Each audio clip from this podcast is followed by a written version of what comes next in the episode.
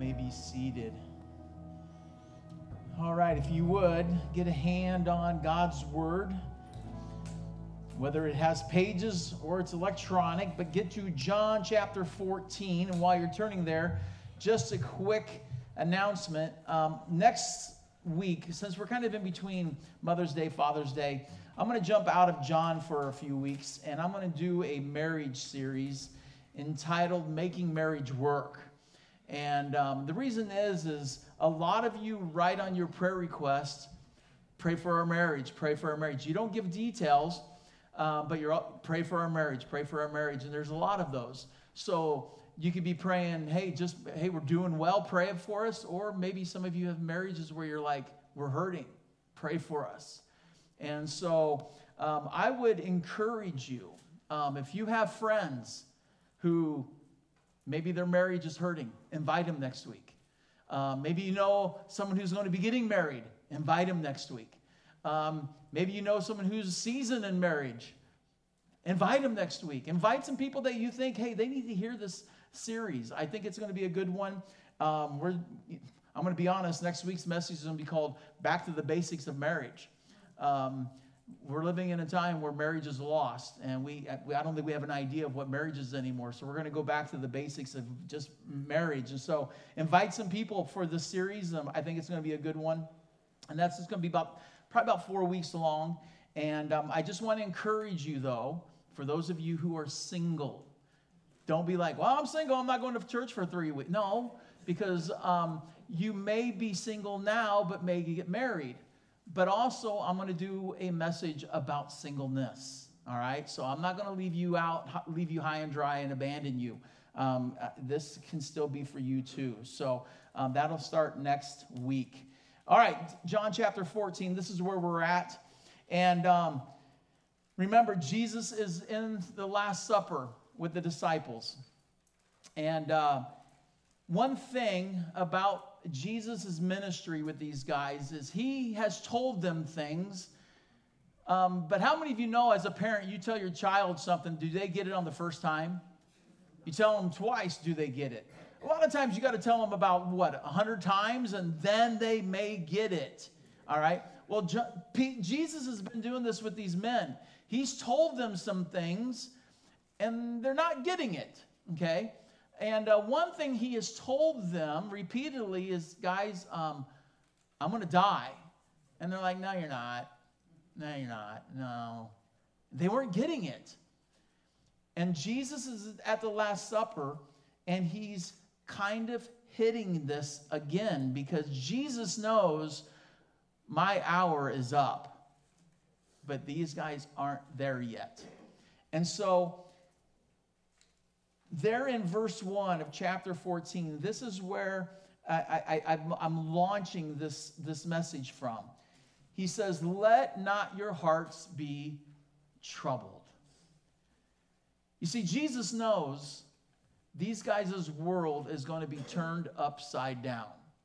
Life is going to go sideways really fast here in a matter of hours. How many of you ever had your world just turned upside down? You ever have your life just go sideways really fast and you're like, what in the world is happening? All right? Jesus is saying, don't let your heart be troubled. Now, he's, he's, he's, he's repeated this kind of message before in Matthew chapter 6. He was preaching to people when he was on the, on the mountain. And he's like, do not worry about your life. And he kept repeating it don't worry, don't worry, don't worry. We see this message with, Pete, with, uh, with Paul in Philippians chapter 4. He's like, um, don't be anxious for nothing. Don't be anxious. It's the same thread, it's the same purpose, the same meaning. This idea of, of don't let your heart be troubled. And Jesus is telling these guys this. He knows what's about to happen, and He is telling them when you see this happen, don't let your heart be what? Raise your voice. Troubled. Troubled. And so that's what I want to look at. But the good news is, is Jesus doesn't tell them, hey, just don't let your hearts be troubled. Then he moves on to the next subject. He says, don't let your hearts be troubled. And then he gives them four reasons as to why not. And I want to look at those four reasons as to why you and I don't have to let our hearts be troubled. All right? And here's the first one. The first reason Jesus gives as to why we don't have to be troubled, and it's this because the Lord is trustworthy. Because the Lord is trustworthy. Now, let me dive a little bit deeper in this idea of not letting your heart be troubled because we need to understand what it means to have a troubled heart in the first place. Okay? The reality of the troubled heart, he really, it, it, the heart that he's talking about is actually your thinking process. Okay? Your mind and, and, and, and what you think about and how you see things and how you view things. And, and he's talking about don't let this thing get out of control. He's like, don't let your mind, your thinking be troubled. All right? How many of you know that's a little bit harder than, than saying it? All right? But Jesus is saying it. Don't let your heart, your mind, your thinking, your process, that, that process be troubled. Now, the word, when he's talking about being troubled and, and the idea of it, it really means this You're, a, a troubled heart means that something has caused it to move because of distress or turmoil. It's moved. It's gotten off of focus. It's, it's, it, you were focused here, but it, now it's moved. And that's what he's talking about. He's like, if your heart is trouble, it's moved. It's troubled because of some kind of distress. It's troubled because of some kind of pain. It's troubled because of something's going on, and your heart, your mind, your thinking has moved. Move from what? Okay? When he says, don't let your hearts be troubled, he's like, don't let your heart, your mind move. Move from what, though? From the Lord, from him. All right? He, he's, he's like, don't let the eyes of your heart, the thinking of your mind, move away. You see, what happens is, is when we have a troubled heart, when we are worrying, when we are constantly anxious, the reality is, we are not trusting the Lord. We have got our focus on the horizontal. We've got our focus, our mind set on the pain, the problem, the circumstance, the situation, and that is where we are focused. And when we are constantly focused on that, guess what? Troubled heart, worry, anxiety settles in. Okay? And Jesus is saying, don't let that happen. Don't let your heart be troubled. And the way, and the, and the number one way he shows and tells us this, and how that is not to happen is to know I am trustworthy. Because look what he says. He says, Don't let your hearts be troubled. Believe in God, believe also in me. What's the key word there? Believe. Believe. And to believe is more than just it's more than just like, like knowing facts. To believe truly means to have a complete trust and reliance in something. It, it's to have a complete confidence in. So when he says, Don't let your hearts be troubled, don't allow yourself to move. And the, re- the way you don't allow yourself to move is you have a trust, a complete reliance on, a complete confidence in something. And the complete confidence and reliance you have in isn't yourself, it's not even in the circumstances to change. It's completely vertical. It is in God and in God alone. We sang that song, We Trust You. We trust you. We trust you even when we know your ways are higher than our own. That's what having a complete confidence in the Lord is all about. When we can believe in Him. And so He's telling these guys, He knows in a matter of a few hours, their world of what they've known for the last three years is done. It's crashing to the ground. He's dying. He is leaving. And everything they were so confident in, everything they were assured about is done, lost. That rattles you. doesn't it? When, when you have been comfortable, when, when life has been good, and all of a sudden it comes crashing to the ground, it shakes you. And the reality is, for a lot of us, if we're, and, and I'm not to say that you don't have a moment where you, you, you, you, you, you see it. You don't stick your head in the sand like an ostrich and go, I just don't think it happened. It's not there. You don't pretend. It's real. Life is hard. Pain hurts. Marriages fall apart and we get divorced. Sickness settles in and cancer takes a loved one. We lose our jobs. These are real, everyday things.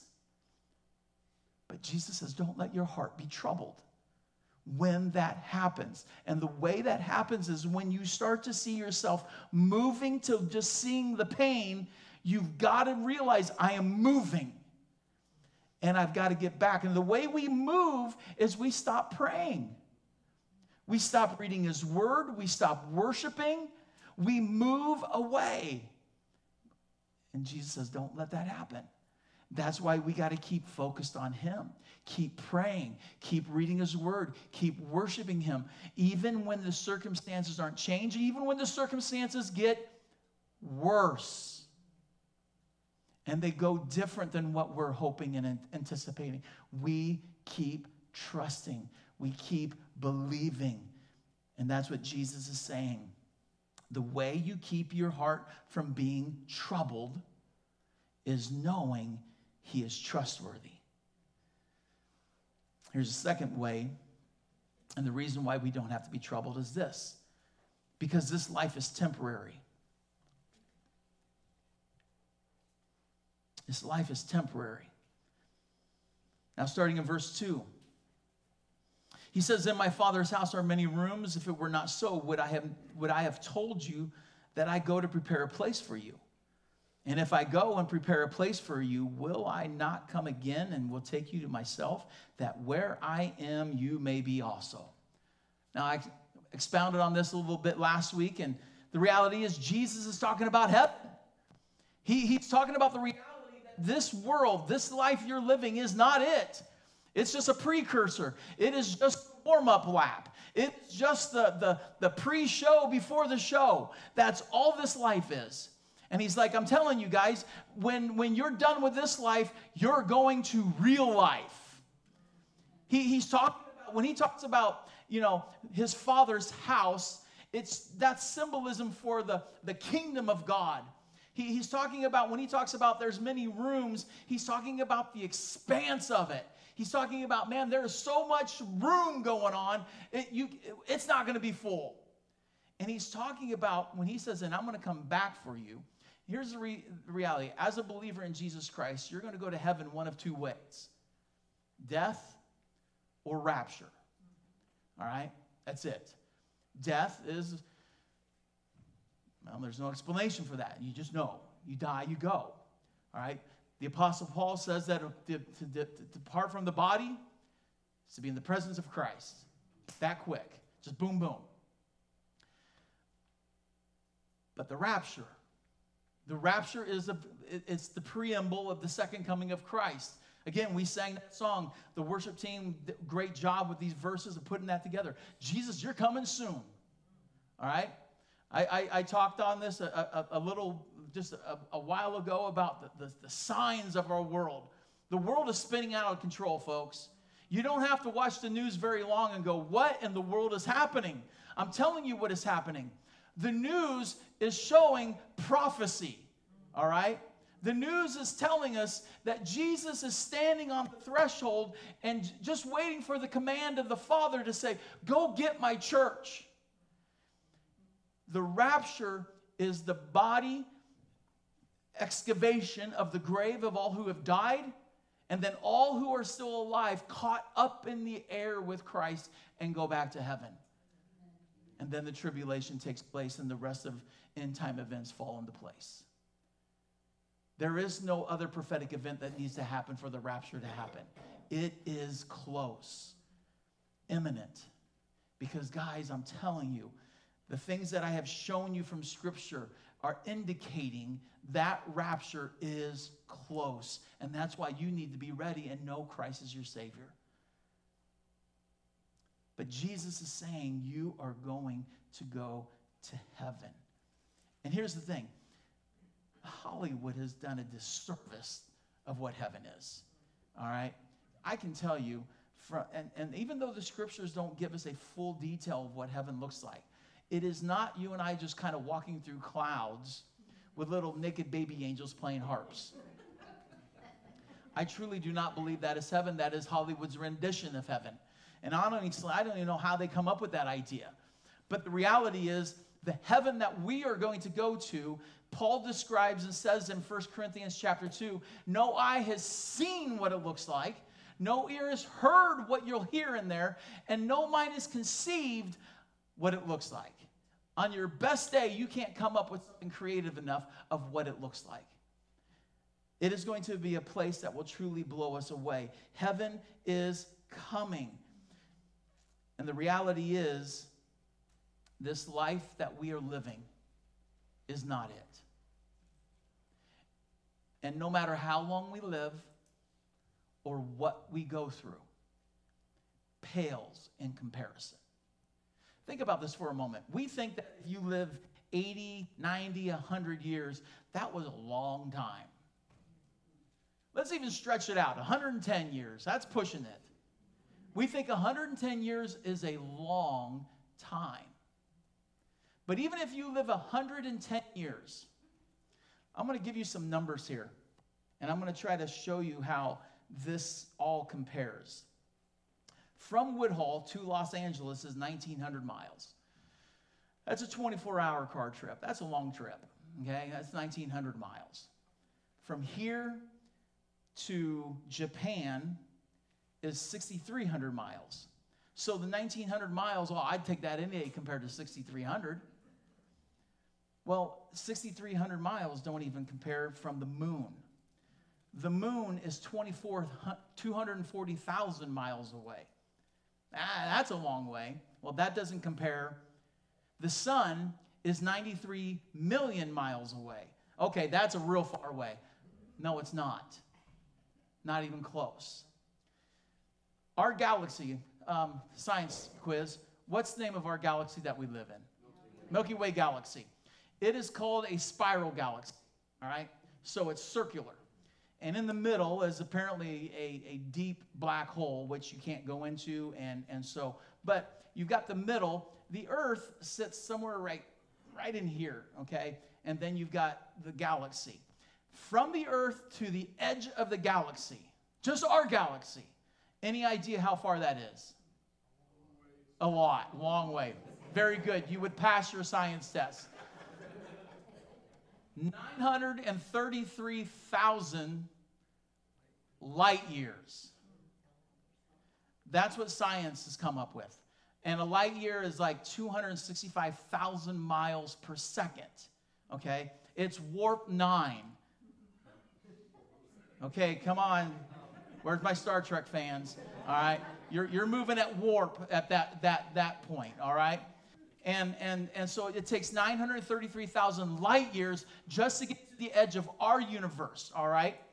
Now, I'm saying all those because of this. If you live even 110 years, here's your life compared to eternity. You're done. So think of 933,000 light years. I take one step. That's the comparison to you in eternity. Think about that. What we go through. That's why Paul writes in 2 Corinthians chapter 4. He says, Therefore, we do not lose heart. That word, actually, those, those words, do not lose heart, means to become discouraged, to give up, to stop. It's, it's in the same vein, the same lane that Jesus is saying, do not lose heart or, or do not um, let your heart be troubled. I've got too many words in my head. don't let your heart be troubled and do not lose heart, they're saying the exact same things. Don't quit, don't stop, don't move. And Jesus says the reason is because you believe in me and you trust me. Paul says, therefore we do not lose, lose heart, though outwardly we are wasting away. Isn't that life? On the outward, everything is dying. Everything is falling apart. Okay? That's your life on the outside. But inwardly, in our spirits, we're being renewed day by day. We're growing more like Christ, transformed in his image all the time. And here he is. For our light and momentary troubles are achieving for us an eternal glory that far outweighs them all. So we fix our eyes not on what is seen, but what is unseen, since what is seen is temporary and what is unseen is eternal. Okay? Paul is basically saying the same things as Jesus right there. He's like, don't let your heart be troubled. Why? Because these light momentary troubles, think about that for a moment. Paul's like, no matter what you're going through, no matter what it is, no matter what you've lost, no matter what the pain is, no matter what the hurt is, no matter what it is, if you can think about this, it pales in comparison to the eternity that you will have when you get to heaven. It, it doesn't come close. And so Paul says, here's how you manage this. On this side of heaven, you fix your eyes, fix your heart, your mind on what is unseen, not what is seen. And what is unseen? Jesus Christ. Isn't that what Jesus just said? Hey, guys, don't let your hearts uh, be troubled. Why? Because you believe in God, believe also in me. Fix your eyes on me. Get them off the temporal. Get them off the horizontal. Get them off the problem, off the pain. Fix your eyes on me. That doesn't mean the pain's going to go away. It doesn't mean the hurt's not going to go. It, it, you're still stuck in it. It's still real, but your mind is changing. Your, your, your focus is changing. And the focus has got to be on this life is not it. This life is coming to an end someday. And that's why Paul is even able to write in Romans chapter 8 18. He says, I consider that the sufferings of this present time are not worth comparing with the glory that is to be revealed to us. And if Paul, if you know anything about Paul's life, Paul suffered. You got to remember, these people were real, all right? The Apostle Paul was a very real man, and he was stoned to, to almost to death. He was imprisoned, he was beaten, he was flogged, he was shipwrecked. This man suffered. And I'm pretty sure on the outward he had the scars to prove it. But Paul's like, man, this suffering, it is real, it is hard, but it does not compare to the glory that will be revealed to me one day. You see, this, this world is not it. And Jesus is saying, guys, there's a better, a, better place that's coming. But look at verse 5. Thomas says, Lord, we do not know where you're going. How can we know the way? And Jesus said to him, I am the way, the truth, and the life. No one comes to the Father except through me. He's like, Here, here's how you're going to get there, guys. Through me. Here's how you're going to get to my Father's house. Through me. Here's how you're going to get to the kingdom of God. Through me. Here's how you're going to do this, guys. Not because you're good, not because you're religious, not because you think you're, you're too sexy for your shirt. It's nothing about you. It's all about me.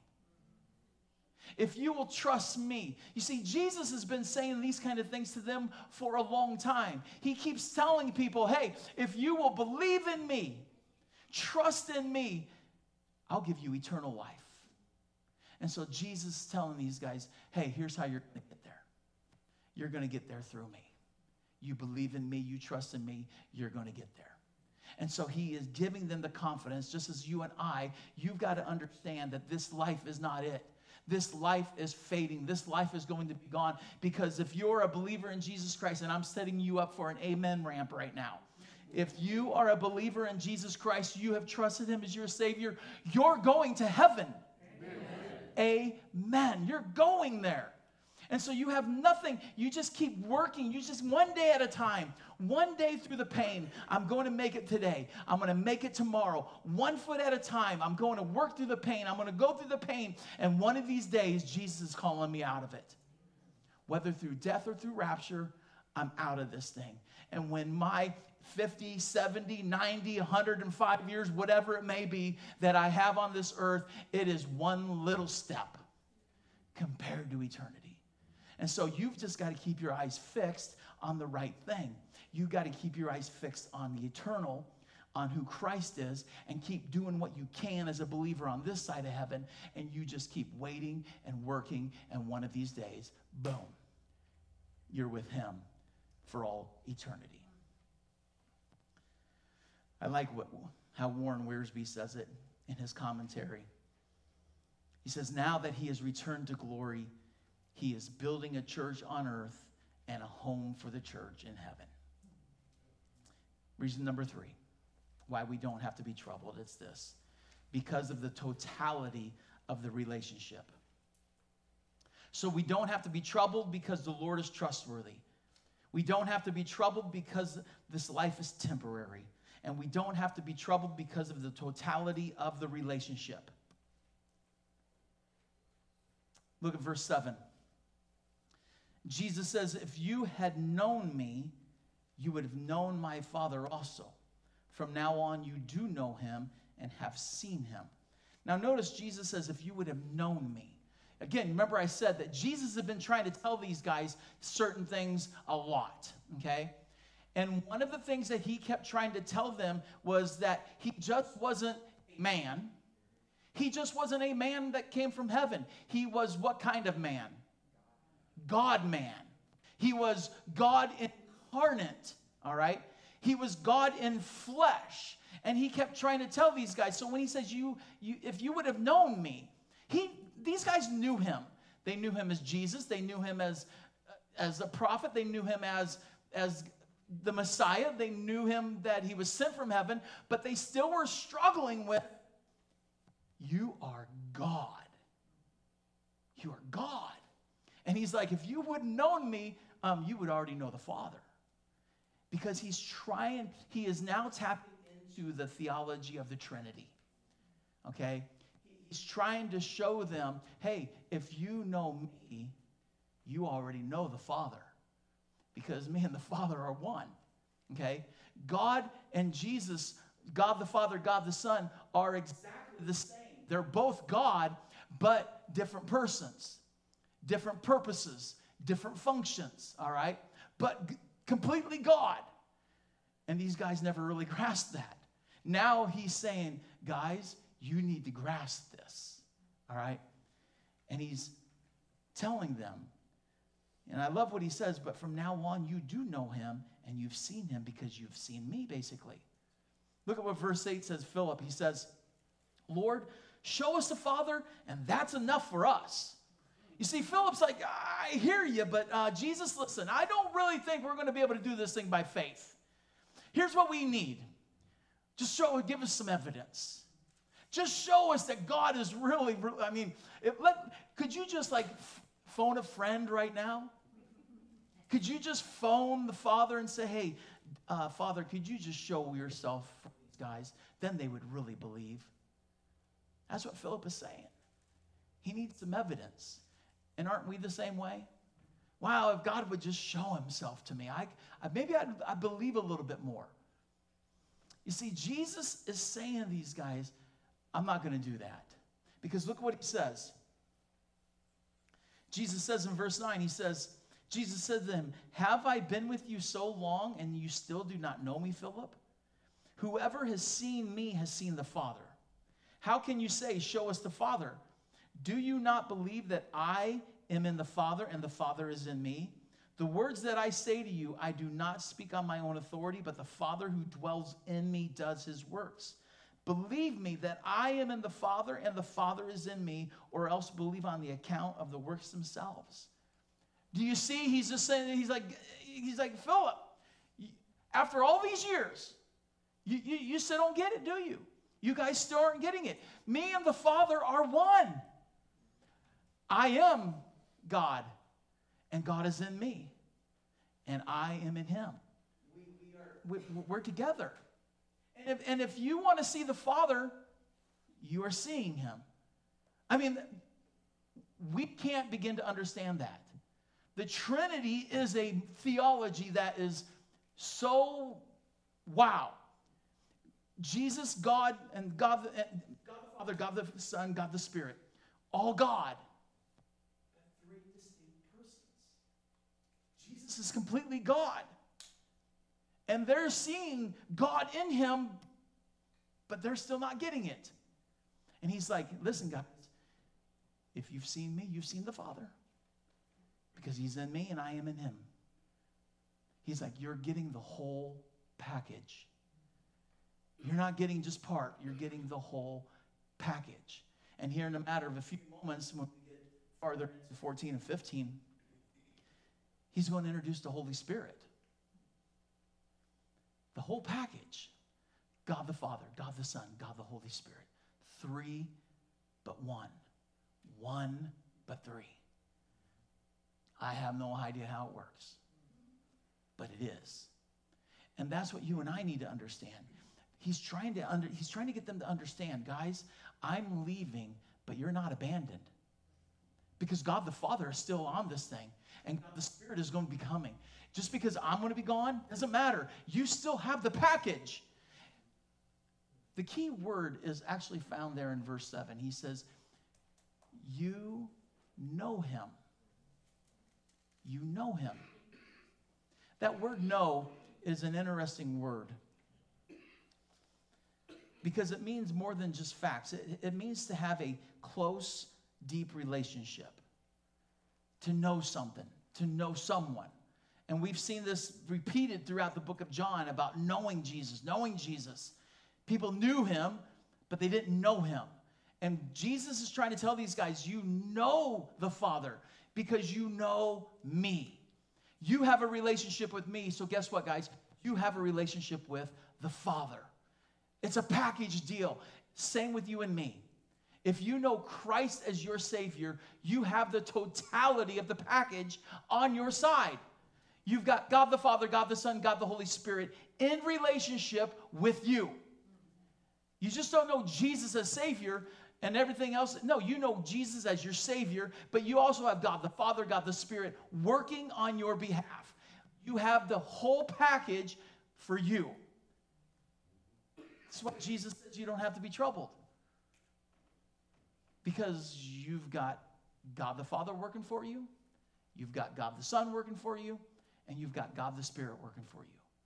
You've got all three. But again, so often we neglect the knowledge of all this because we don't keep can, we, we don't keep working this thing. We got to keep growing in our knowledge of, the, of God. We got to grow in our knowledge of Christ. We got to grow in the knowledge of the Holy Spirit. We got to grow our knowledge of them. And the more I, I, I, I grow and I, I mature and I, I grow up in my faith and I come to know God, God the Father, God the Son, God the Holy Spirit, I come to know them it's like what Jesus said in John chapter 10 My sheep know, or I know my sheep, and my sheep know me. When you know God, when you know God the Father, you know God the Son, you know God the Spirit, you know them. When you know somebody, take a, take a marriage relationship. I hope that Paula knows me well enough that if I tell her I'm going to do something or I will take care of her, I will, I will be there for her. I hope she's not sitting there going, I don't know if I can trust Jim or not. After 30 years of marriage, some of you even longer, your husband, your wife, when you say, I will take care of you, I will be there for you, do you ever doubt that? Do you balk one moment? You just know it. You don't even hesitate. All right? You I, what? Because I know them. And so when I know God the Father, God the Son, God the Holy Spirit, when I'm growing in my knowledge of them, I can take the word of God when I'm going through my circumstances, when I'm going through the pain, when I'm going through the trial, I know God in this thing.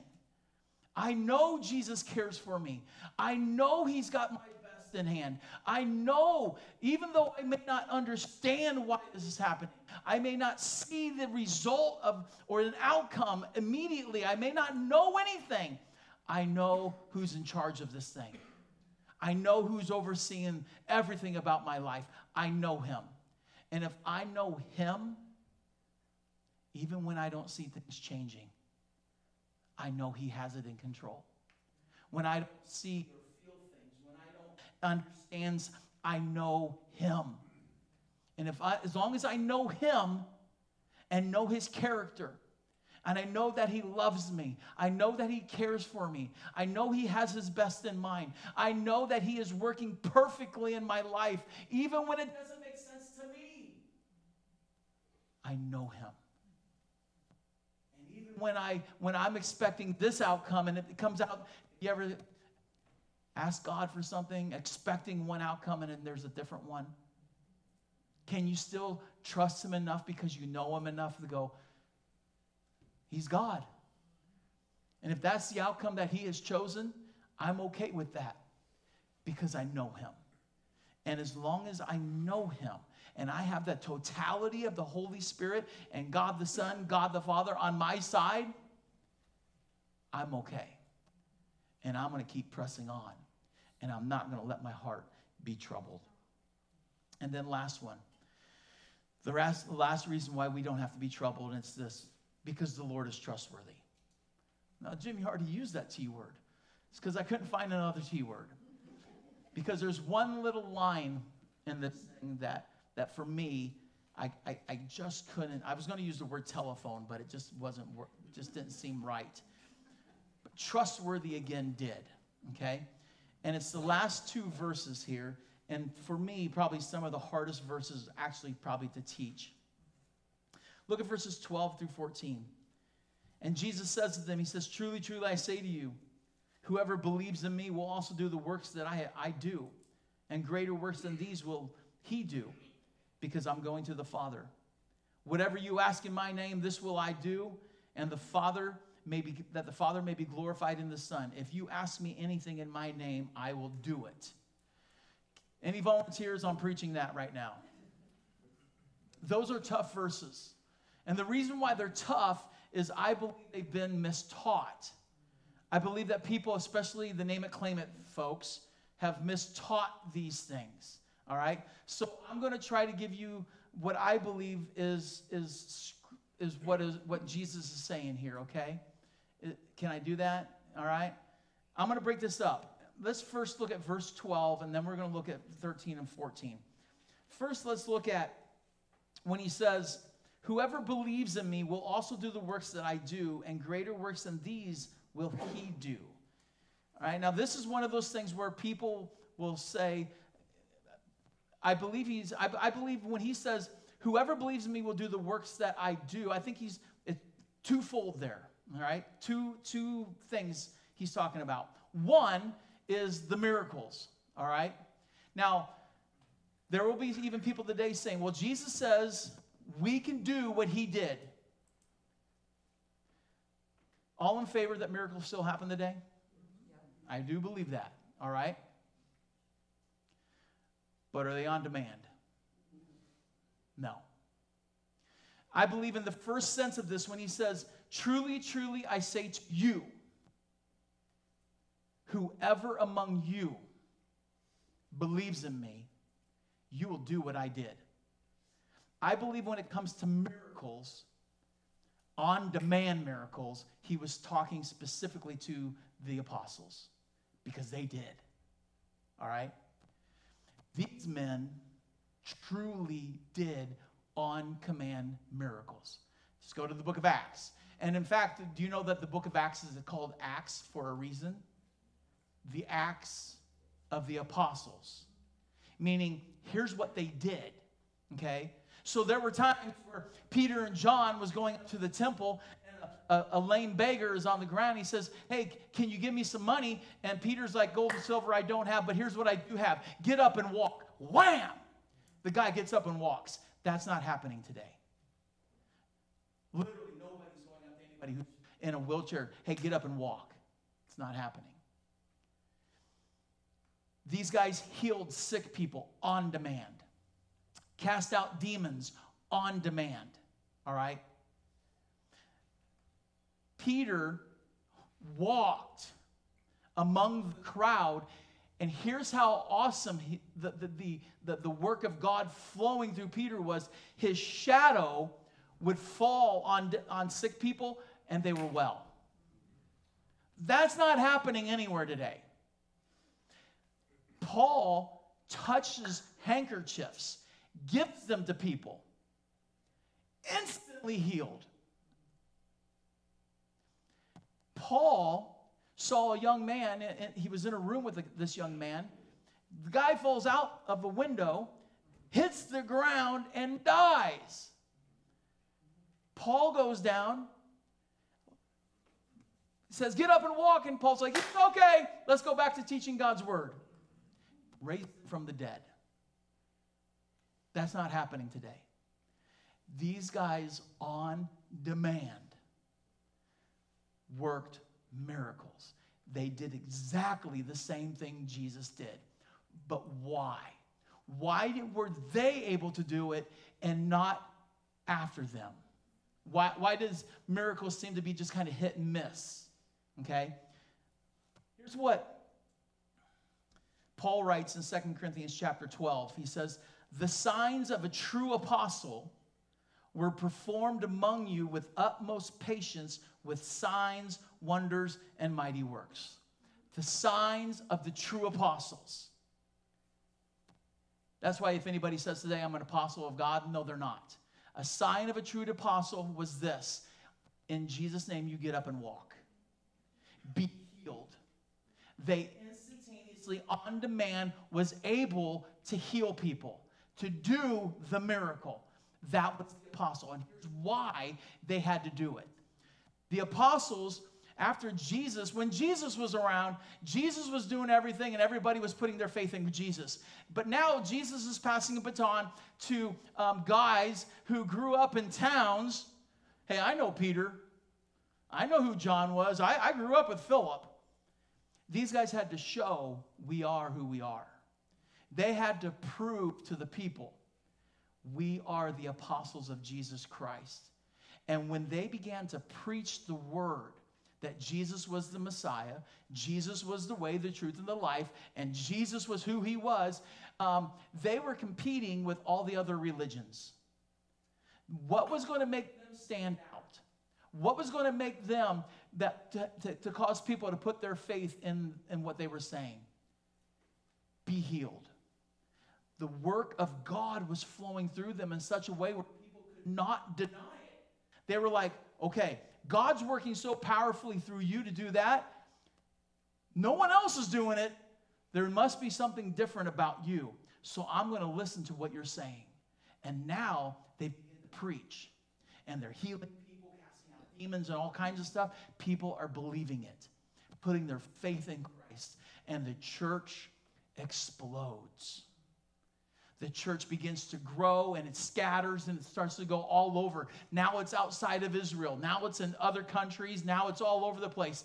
Now, guess what happens? After the apostolic era, the church is growing, the church is moving, the church is doing what it's supposed to do. The word's being preached, it's going out. There's no need for on demand miracles because the word is moving like a freight train. Does that make sense? That's why miracles today are not on demand, but as God wills it. And if He chooses to do it, it'll be done. Okay? Like I said, it was two reasons for this. So Jesus says, Whoever believes in me will do the works that I have done. How many of you know the works of Jesus just wasn't miracles? It was also loving people, serving people, helping people. It was taking people who were sinners and just, hey, you know what? I want to I want to love on you.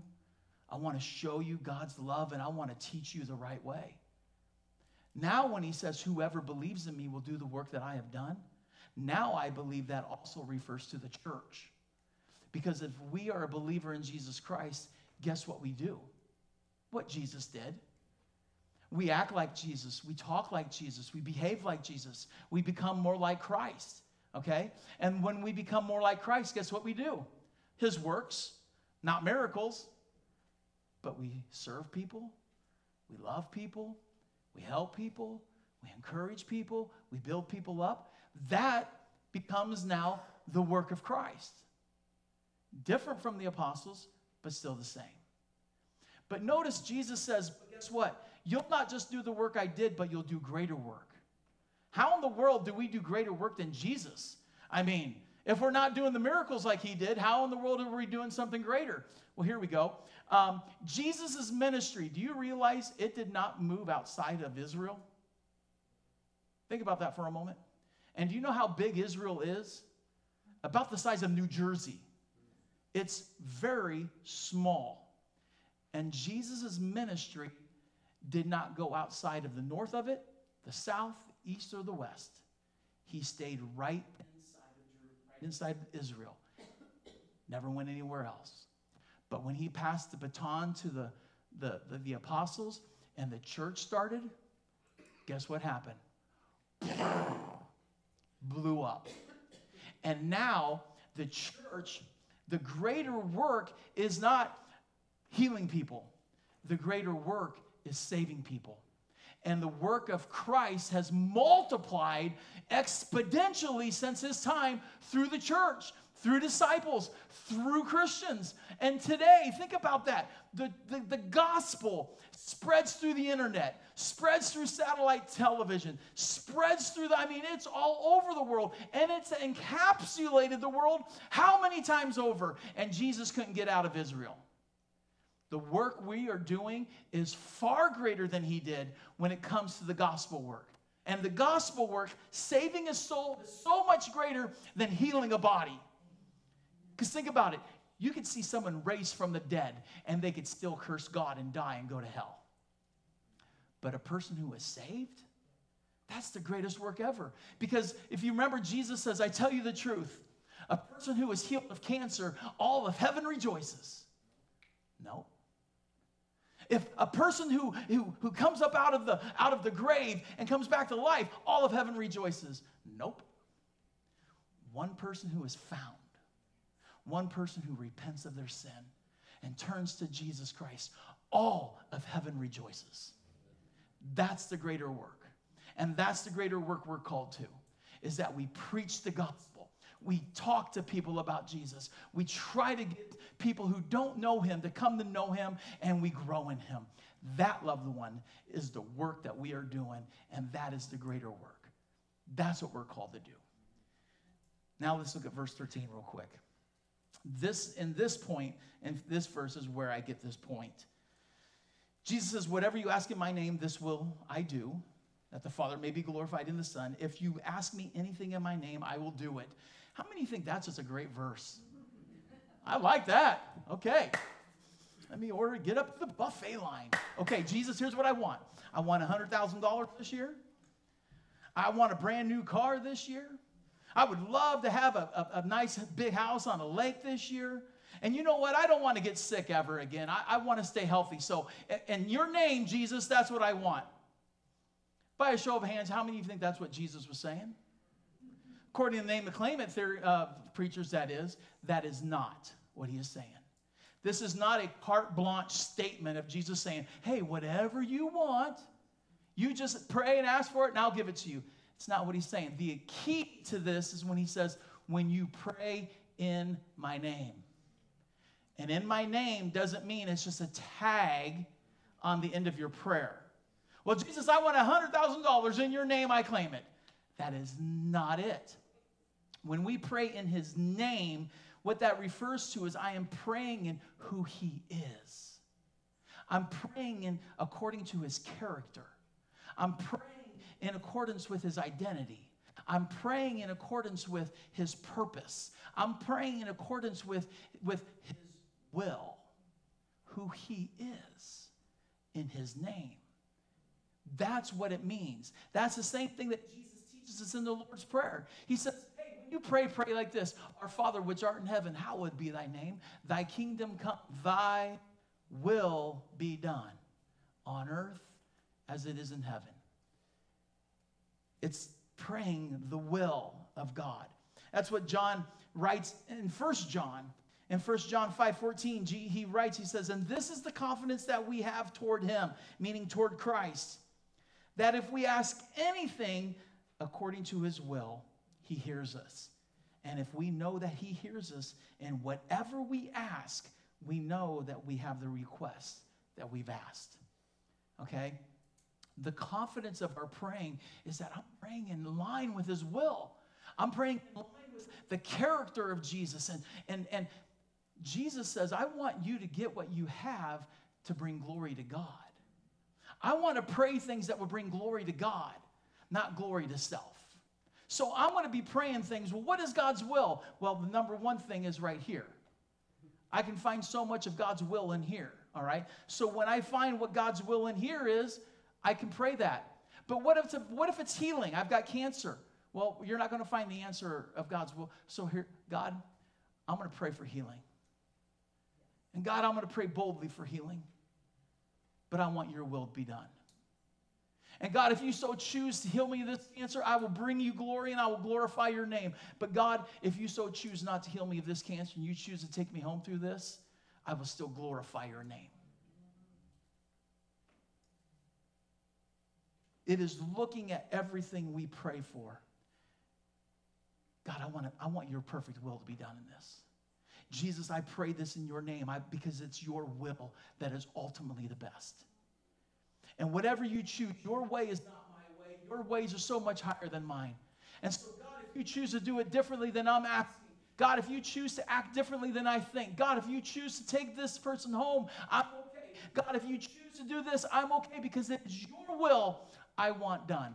And I'm going to pray in Jesus' name. And when we pray in Jesus' name, we're praying in His will. We're praying according to who He is. And Jesus says three important words or four important words, right at the end of verse 14. If you ask me anything in my name, I will do it. I, I, said this yesterday to Paula, just kind of off the top of my head. I said, when we pray, Jesus is on it. You see, that's where I get, he's trustworthy. He's like, man, if you're praying in my name, you're praying my will. You're praying, hey, I, I see what God's will is. God, I want your will. Jesus gets after it. He's on it. He will do it. He's like, hey, this is going to bring glory to the Father because it's going, it's, it's, it's the will of the Father. It's the will of what I want for your life. So I'm going to do it. But do you notice something that may be missing in I will do it? When he will do it. How he will do it. What he will do. That's not in there. He just says, I'll do it. But a lot of times we want Jesus to do it according to who? To us. Okay, Jesus, I, I, I trust you, and I'm, I'm, praying this according to your will, and, and, and I really want your will to be done when? Now, today, or not actually like yesterday. And, and this is how I need you to do it. And this is when and where, and we, we want to shape it. We, we, we take the will of God and the will of Christ and prayer, and we think it's a, a, a lump of clay, and we can shape it. And we can mold it into what we want. We need to let go of it and say, It's your clay, Lord. You shape my request to how you want. But the idea is it comes back to Jesus is trustworthy. And the question is, is can you trust him? When you're praying for whatever it is healing, finances, kids, marriage, whatever it is, can you ultimately come to the place, Jesus, it's about your will. It's about who you are. It's about all about you. So here it is. I'm praying. We pray confidently, we pray boldly, we pray with expectation, but we also pray with hands off. And we leave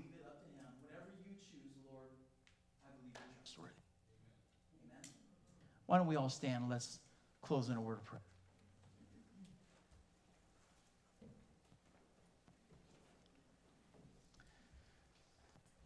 So, Father, we praise you this morning. Jesus, we thank you that we can know that you are trustworthy and we put our faith and our confidence in you, our trust in you. Lord, we've got to trust you in our storms. We've got to trust you in our trials, trust you in our pain. We got to trust you when life isn't making sense, when life is turned upside down and it crashes to the ground. We got to trust you. And we got to know that you are trustworthy. And the, as we get to know you and we know who you are, God, we can have the confidence and we can trust you, Jesus, that you are hearing our prayers, you're answering our prayers according to your perfect plan. And we thank you, Jesus, that this life is not it. The pain's going to be gone, and one day there's going to be a time where there is no more sorrow, no more tears, no more pain, no more hurt, no more death. For the old things have passed and the new things have come and we're going to be with you forever and ever. And help us to keep our eyes fixed and focused on you. And so, Father, we praise you. We just, I just pray, Lord, that, that God, anybody here today going through very difficult times, going through the trials, pain is in their real. Could be physical pain. It could be pain of loss. It could be pain of, of children not serving Christ. It could be the pain of a, a loved one not knowing Christ. It could be the pain of, of a marriage falling apart. Lord, it could be a numerous things. Help them to fix their eyes on you so their heart will not be troubled. Help them to know you and to see you and to be able to know and, and trust in who you are. And so we thank you and we praise you, Father, in the mighty name of Jesus. Amen.